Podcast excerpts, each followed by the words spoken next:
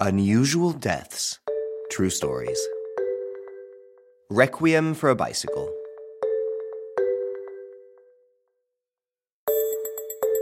What can you do when inspiration fails?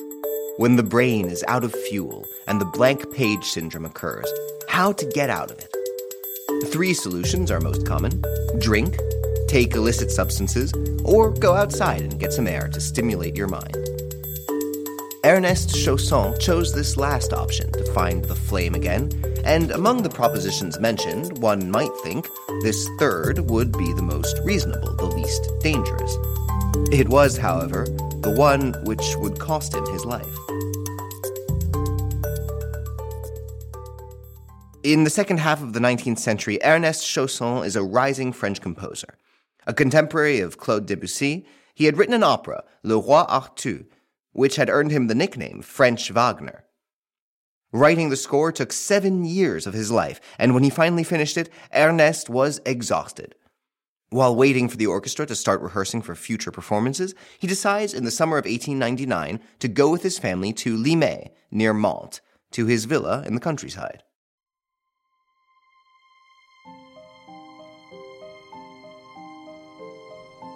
In order not to lose his touch, Ernest starts composing a new work, much less ambitious, a simple string quartet.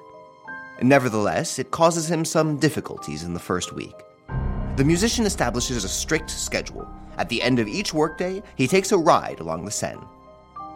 On June 10th, around 6 o'clock in the evening, he puts aside his pen and staves and gets on his bicycle, accompanied by his eldest daughter, Etiennette.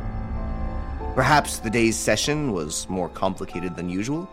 Ernest's mind may still be cluttered, wondering how to make that damn cello sound, or how to punctuate that phrase on the viola. In short, he's not watching where he's pedaling.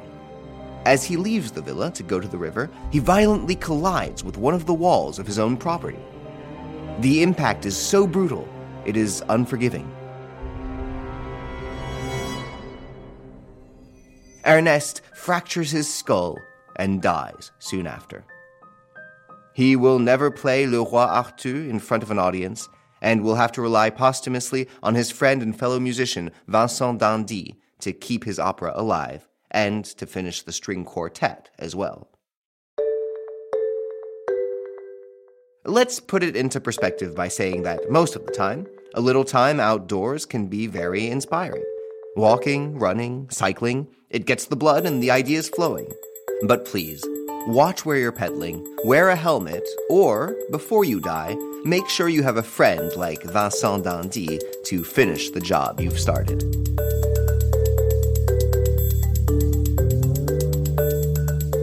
Did you like this episode? Feel free to comment, share, and rate it. See you soon for new stories. Midnight Studio, addictive podcast creator.